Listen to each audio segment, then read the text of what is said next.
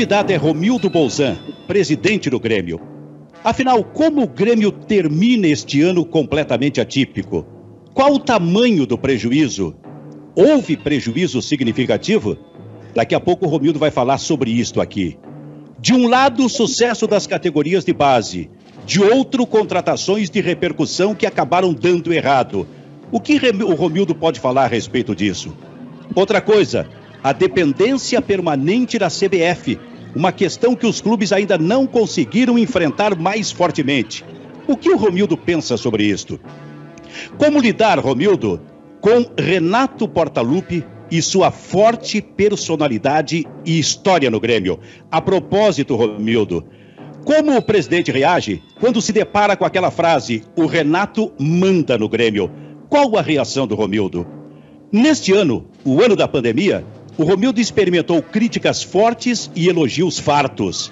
Grêmio mal, Grêmio bem dentro de campo. A primeira pergunta objetiva, Romildo Bozan, presidente do Grêmio, é a seguinte: por que o Grêmio neste ano oscilou tanto dentro de campo? Bom, obrigado pela, pelo convite, eh, Silvio. Eh, primeiro, porque nós paramos de jogar futebol. Uh, o início de ano nós tínhamos um grupo de transição, tínhamos um grupo que estava sendo formado, muitos jogadores novos e depois paralisou. E ao paralisar retomou depois de praticamente seis meses. Voltamos ainda no aspecto de uh, transição, estávamos com um grupo novo e principalmente uma parada de, de tanto tempo que organicamente o jogador sente. Depois tivemos lesões. E sempre dizíamos, porque o grupo que foi constituído esse ano foi um grupo rigorosamente importante, é um grupo muito mais qualificado e mais numeroso do que os anos anteriores. E por conta disso, nós sempre dissemos que, passados esses momentos todos, nós teríamos uma condição muito melhor. E foi exatamente o que aconteceu. Passou-se tudo isso, o Grêmio recuperou praticamente todos os seus lesionados, conseguiu estabelecer uma situação de encaixe novamente do time, que não estava encaixado, as peças foram postas e automaticamente o Grêmio voltou a jogar bem. Não o melhor futebol do Brasil, mas voltou a jogar bem o suficiente para fazer as vitórias. Qual foi o tamanho da tua preocupação quando o Grêmio estava jogando mal e não encontrava uma e o Renato não encontrava uma solução?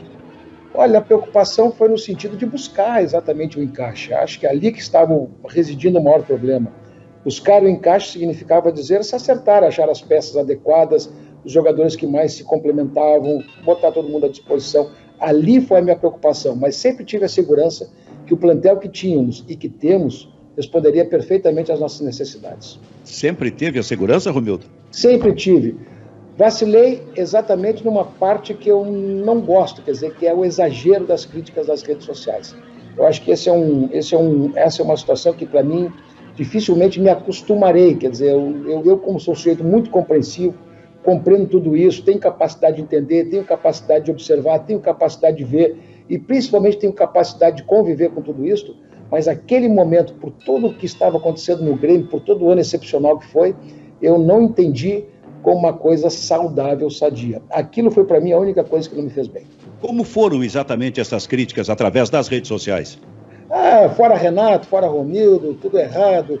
É, a, a, mídia sendo pautada de uma maneira geral pelas redes sociais, uh, acabou o ciclo, fracasso, essas coisas que se dizem assim que me deixaram extremamente insatisfeitos por uma razão muito pessoal, né? mas que eu não tenho o direito de fazer disso uma situação é, de misturança com o Grêmio. Tanto é que o que, que, eu fiz? Me retirei das redes sociais e, comecei, e vamos trabalhar e vamos ajustar. Quer dizer, ninguém vai resolver por nós aquilo que nós mesmos temos que resolver, mas eu também não preciso ouvir aquilo que eu não acho que mereço. Então, por conta disso, basicamente, tive esse entendimento. Tu acha que a imprensa se movimenta muito em função das redes sociais? Eu não, não acho, eu tenho certeza, eles são pautados pelas redes sociais. Hoje em dia, tu verifica várias manifestações exatamente levando em conta a taxação das redes sociais. Quando as coisas começam a andar uma onda, e eu vou dar alguns exemplos. Né? Eu vou alguns exemplos. Quando teve esse momento de, de dificuldade no Grêmio, que o Grêmio não se acertava, praticamente a pauta era uma pauta bastante destrutiva. Quando veio o Cavani, então a pauta só foi o Cavani, quer dizer, isso movimentou a mídia inteira. É só para te dar alguns dois exemplos em relação ao Grêmio e, por consequência, todos os demais também, então, todas as demais situações muitas vezes são movimentadas por ali. Como é um território de ninguém, como é um território inconsequente, como às vezes é um território irresponsável, acaba distorcendo a própria pauta, inclusive a pauta de opinião. Mas tu não achas que o Grêmio, por exemplo, colaborou nessa história envolvendo a possibilidade da vinda do Cavani, deixando para o torcedor uma certa impressão, esperança de que o Cavani poderia ser contratado? A única coisa que foi comunicada nesse particular foi que nós mantivemos contato com o Cavani, com seu representante, que era seu irmão, e dissemos a ele o seguinte: se o projeto de vocês for voltar para a América do Sul, for voltar para cá, o Grêmio está disposto a sentar e conversar. Como essa resposta nunca veio, nós também nunca avançamos sobre isso. E aí surgiu uma manifestação de um jornalista argentino dizendo que Cavani estava próximo do Grêmio. E ali incendiou.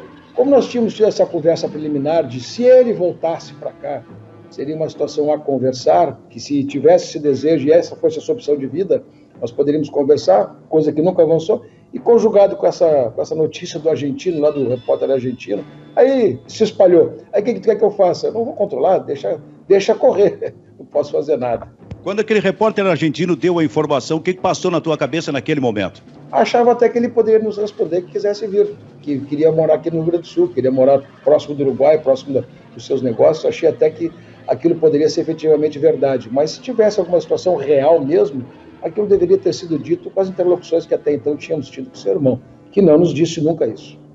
Presidente Romildo Bolzan, o senhor não tem então mais redes sociais, é? Não, eu tenho, eu tenho basicamente só o WhatsApp, que é meu, é particular, privado. Sim. Eu não tenho Twitter do Grêmio, não tenho Twitter privado, não tenho Facebook do Grêmio, não tenho Facebook privado, eu não tenho Instagram, não tenho Instagram do Grêmio, não tenho Instagram privado. A única rede social que eu utilizo é o WhatsApp por uma questão de necessidade comunicação com vários grupos de comunicação, até mesmo dentro do Grêmio. Como é que um presidente eh, lida exatamente com essa uh, situação? Pois nós estamos vivendo um mundo novo, a comunicação avançou terrivelmente com a vinda da internet, e aí a rede social abre a possibilidade para que todo mundo fale e se expresse ali do modo como bem entende e ofendendo, inclusive, ultrapassando limites. E aí isto chega num presidente de clube como o, presidente do Grêmio. Como é que tu lidas com isso aí, Romildo? Eu lido da seguinte maneira: quando tem muita porcaria ou quando tem muito elogio, às vezes as pessoas fazem questão de me mostrar. Quer dizer, tem uma assessoria muito grande aqui no Grêmio, tem uma assessoria de família também, todos estão. A minha assessoria de, de família, que eu digo meus filhos, minha esposa, todo mundo está nesse, nesse negócio aí. Então eles me mostram, me mostram inclusive as porcarias. Mas o que, é que eu quero te dizer? Eu não me pauto por isso. Eu me pauto exatamente pela consciência dos problemas que eu tenho que resolver, das coisas que eu trato, das, das questões que eu tenho que, que, que encaminhar uh, dos debates que nós temos internamente aqui do Grêmio, da minha vida particular, do meu negócio, da, da, da, advocacia que exerço, dos outros negócios que a gente tem de família, mas é basicamente eu trato especificamente, não me deixo contaminar um minuto, nem tão pouco pela porcaria, nem tão pouco pelo excesso de elogios, porque as duas coisas levam para dois extremos, uma de autoconfiança e a outra para extrema depressão. E isso para mim não me interessa. Mas há que ter muita estrutura pessoal, hein? Claro que sim, claro que sim. É por isso que eu não escuto muita coisa. Envelheceu um pouco ou não? Já não me sinto nem um pouquinho velho. Fisicamente eu estou muito envelhecido, né? Estou com cabelo branco, careca, meio um pouquinho gordinho e tal. Tudo isso é verdadeiro, mas eu mentalmente e as coisas que faço e as coisas que gosto, para mim isso não tem nenhum sinal de envelhecimento. Romildo Bolzan, presidente do Grêmio. A gente começou a entrevista falando sobre as dificuldades do Grêmio dentro de campo, oscilando bastante durante a temporada, e tu chegaste a referir a questão da pandemia. A pandemia não terminou, ela segue aí. Quer dizer, as dificuldades seguem sendo impostas aos clubes brasileiros. O Grêmio teve um prejuízo concreto? Qual foi o tamanho do prejuízo financeiro do Grêmio em função da pandemia? Não, o Grêmio, o Grêmio é, formulou é, políticas, é, diagnosticou muito cedo essa questão e entendeu rapidamente o que estava por vir.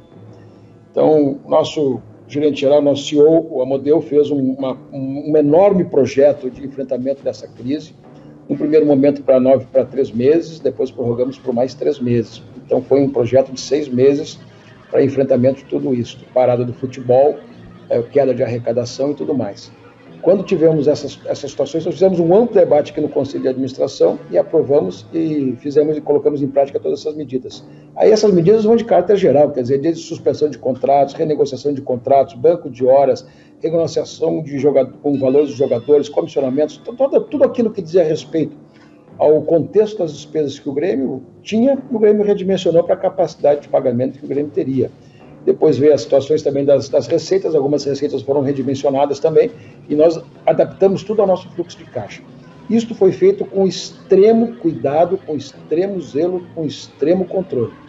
E eu posso te dizer hoje, a partir inclusive da venda do Everton, que nós vamos ultrapassar 2020 absolutamente seguros, estruturados, possivelmente ao final do exercício superavitários e de uma maneira com fluxo de caixa bastante seguro e, e consistente. Ou seja, o Grêmio, apesar de tudo isso, vai passar esse momento de dificuldade com extrema prudência, mas também com uma boa, um bom resultado financeiro. Como é que ficou o acerto com os jogadores que foi feito lá atrás e até jogando alguns pagamentos para o ano que vem? Nós jogamos pagamentos para 2022 e 2021. É, pagamentos de 2022 já pagamos todos. Já, já, já fizemos antecipação desses pagamentos. 2021 continuam diferidos, continuam parcelados. E foi uma situação muito franca, uma discussão muito leal, muito aberta, muito tranquila com os representantes dos jogadores, onde nós mostrávamos todas as nossas preocupações, nossa, nossa incapacidade de pagamento dávamos a nossa proposta para eles, no sentido de dizer: olha, para nós o que pode resolver seria esta situação aqui. E em duas oportunidades, na primeira fizemos uma situação, na segunda fizemos outra. Em dois momentos diferentes renegociamos as, os pagamentos. Os jogadores foram muito sensíveis em relação a isso e o Grêmio cumpriu religiosamente tudo aquilo que tratou, inclusive a antecipação de 22, porque poderia haver um fato de venda de jogador, como houve, e aí nós já adiantamos pagamentos que estariam parcelados para 22. É, houve algum atraso de salário, por exemplo, durante a pandemia? Nenhum, absolutamente nada. Nem salários, nem direitos de imagem, nem tributos, nada, absolutamente nada. Romildo Bolzan, presidente do Grêmio. Quando o senhor assumiu uh, o Grêmio, a principal preocupação naquele momento era com a situação financeira. O senhor chegou a alertar sobre isso. Naquele momento, porque eu estou a, a partir de agora falando sobre categorias de base, naquele momento, a despeito ou talvez por isso, pela preocupação financeira com o momento do Grêmio, tu chegaste a pensar, a trabalhar, já tinha como meta fortalecer realmente o trabalho nas categorias de base? Sempre como torcedor, ah, como conselheiro e depois com responsabilidades de vice-presidente do presidente Koff, para mim sempre passava e sempre foi, foi o sucesso e a cultura do Grêmio sempre foi fazer times mistos é, times que vinham egressos da base da formação e times também com jogadores de fora mais experientes. Eu, para mim, essa sempre foi a receita. E do ponto de vista estratégico, sempre trabalhei três conceitos aqui dentro do Grêmio que para mim eram fundamentais. O primeiro é essa questão da responsabilidade fiscal, responsabilidade financeira, o equilíbrio do clube, porque quem pensa que vai fazer futebol sempre correndo atrás da máquina, tu não faz futebol, tu passa o tempo inteiro correndo atrás da máquina para sustentar uma estrutura de futebol. É muito diferente de trabalhar isso com, com sossego, com tranquilidade, com capacidade de pagamento. Então, a primeira situação é essa. A segunda situação é estratégia de formação. Estratégia de formação é uma coisa fundamental. O Grêmio hoje está inaugurando, logo em seguida, um novo CT de Eldorado, praticamente, com alojamentos novos, campos novos, iluminação nova, parte médica, fisiológica, parte de assistência psicoterapêutica, enfim, tudo que eu possa, academia nova, tudo isso é agora. E a terceira situação é que esse processo todo resulte sempre, permanentemente, um grupo, um, um time competitivo. Este, essa trilogia dá exatamente todo o conceito da gestão, o conceito da administração que está dando certo na receita do Grêmio. Para mim, aquelas medidas que nós tomamos foi exatamente levando em conta esses conceitos. Para mim, formação não é apenas uma questão de autossustentabilidade do clube, para mim, formação é ter jogadores em condições de serem muito competitivos, gerarem bons ativos. O Grêmio proporciona para eles isso e proporciona, por consequência, também a possibilidade deles crescerem nas carreiras, mas o Grêmio tem ganhos esportivos enormes com essa, com essa política. Digamos que agora, nas categorias de base, já afirmado como titular do Grêmio, o nome da moda seria o Jean-Pierre. Mas ali atrás houve a possibilidade da saída do Jean-Pierre, numa possível negociação com o Palmeiras. O que estava acontecendo ali? Aliás, o Jean-Pierre tem muito problema de lesão também e o próprio problema da, da, da Covid em relação ao pai dele. Coisas que atrapalharam o Jean-Pierre durante a temporada. Mas o que estava acontecendo ali na possibilidade da negociação contra o, uh, com o Palmeiras? Não havia, digamos, a convicção absoluta daquilo que o Jean-Pierre poderia dar ao Grêmio? Não, na verdade, o Palmeiras se mostrou interessado pelo jogador e acontece isso tal. E tem que levar em conta também o contexto do jogador daquela oportunidade. Ele estava eles estavam assim, louco de vontade de jogar, às vezes com uma situação de impossibilidade por lesões, a outras situações com recuperação física, outras situações que lhe apresentavam tal. Isso geralmente criou para ele um ambiente, vamos dizer assim, de dúvidas. Natural que aconteça isso.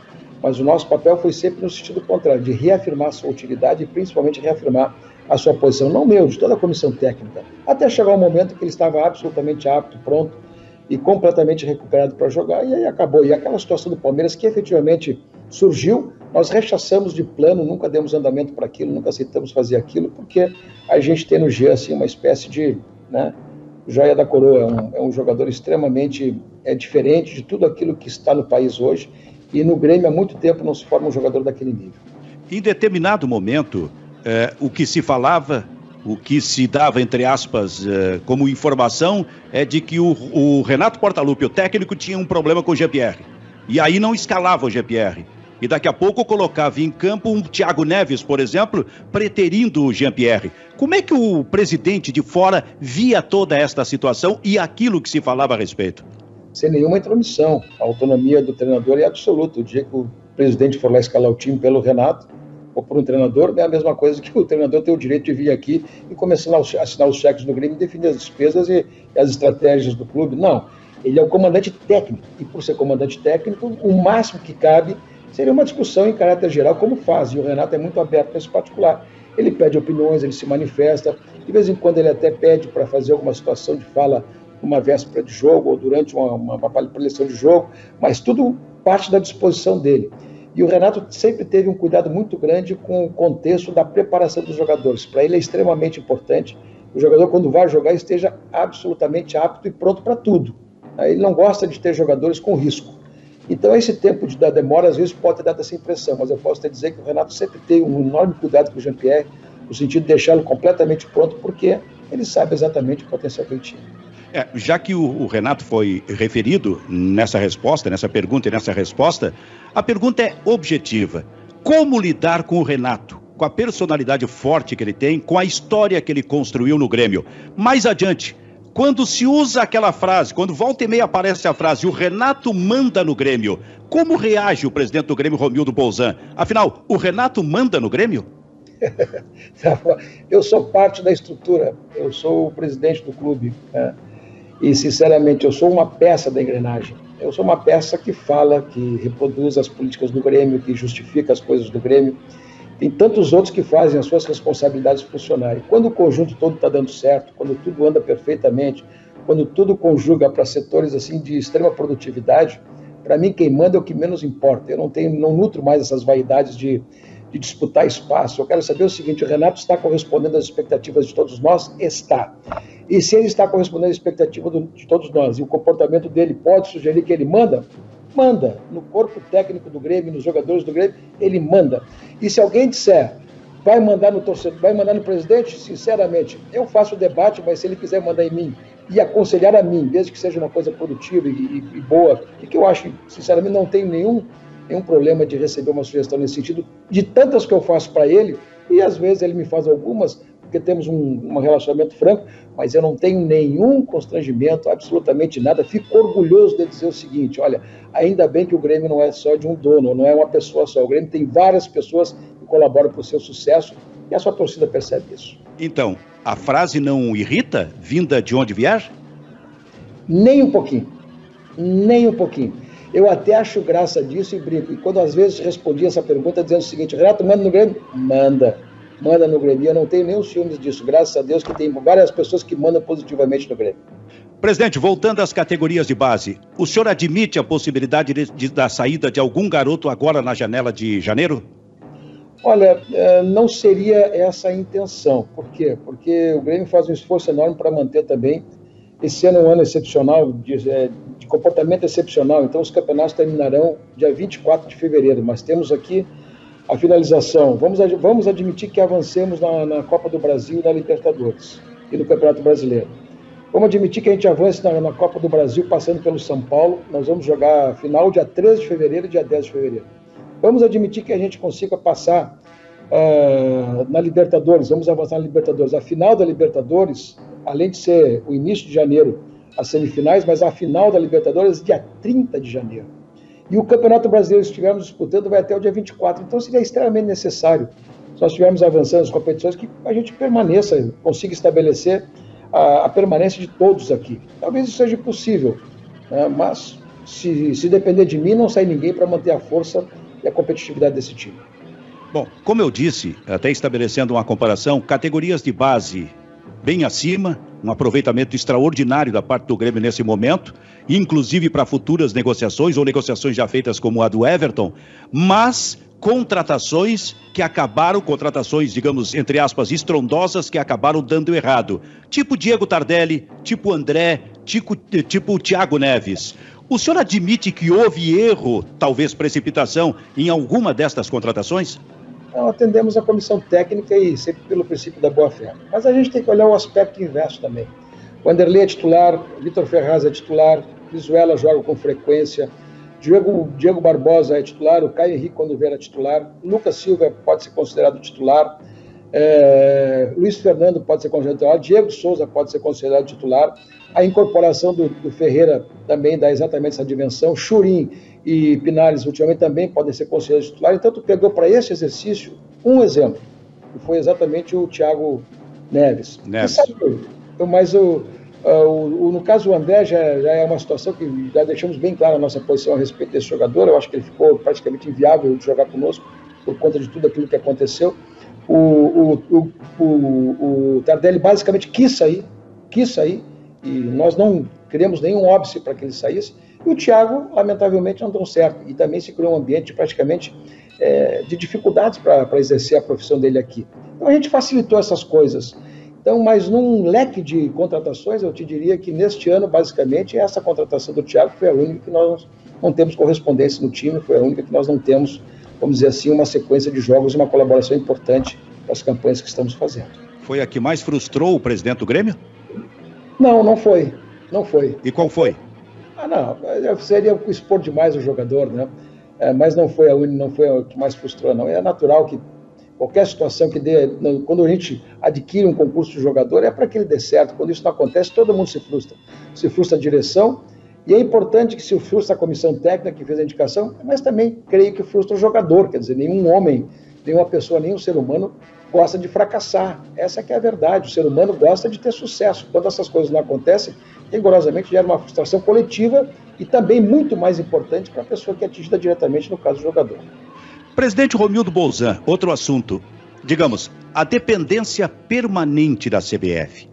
Por que os clubes brasileiros não conseguem se organizar, como na Europa, por exemplo, para enfrentar toda esta autonomia e esta dependência que tem da CBF? Olha, vamos, vamos, são dois papéis aí que devem ser colocados. Tá? Hoje em dia há uma confusão geral a respeito disso e uma certa vamos dizer, fragilidade dos clubes. Mas a CBF teve um papel importante um tempo atrás, principalmente com a intervenção que fez o Clube dos 13, com a sua, uh, vamos dizer assim, fragilização negocial e tudo mais. Aquilo foi efetivamente talvez um fator de, é, importante, porque até hoje os clubes não conseguiram ter um papel negocial deles próprio. Então aqui são duas situações. A primeira situação, CBF como organização de campeonatos, uh, como dona dos produtos. Esta eu acho que deve permanecer com ela essa deve permanecer com ela. Eu acho que essa situação é uma situação importante, porque afinal de contas ela tem arrecadação ali, faz uma situação desde a Série A, B, C, D, futebol feminino, apoio de vários, isso é uma coisa necessária. Mas a segunda situação são os contratos de ordem negocial, quer dizer, os direitos de imagem. E ali se tem exatamente uma situação de negociação individual, quer dizer, cada clube trata do seu.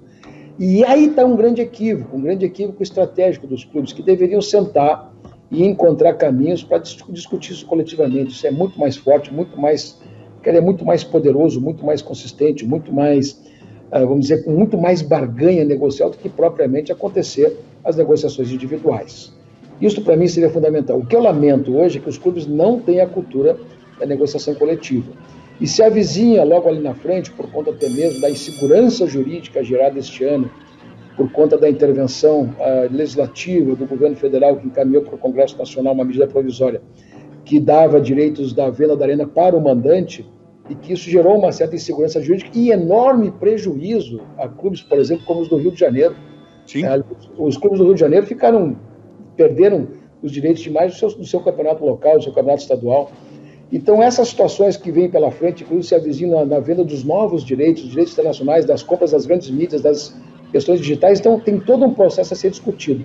E, lamentavelmente, nós não temos, e não temos por culpa nossa, por fragilização nossa, e por às vezes uma cultura absolutamente egoísta de clubes que podem ser hegemônicos demais, não querem repartir aquele bolo mais na frente, querem, querem perder tanta coisa, e isso gera uma fragilização negocial tremenda. Esta é uma fragilidade que os clubes brasileiros têm. O tempo até estourou, mas o assunto é extremamente importante. Como mudar essa situação, presidente?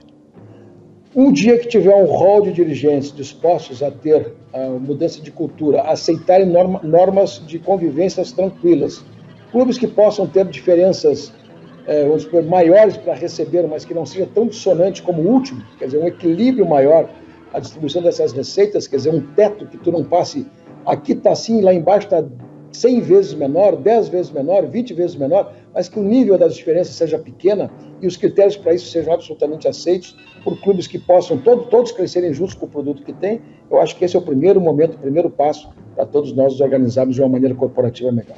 Houve um primeiro momento, um primeiro passo, a questão da criação da, uh, da Liga Sul Minas, que acabou depois desaparecendo. Qual foi o tamanho da sua frustração?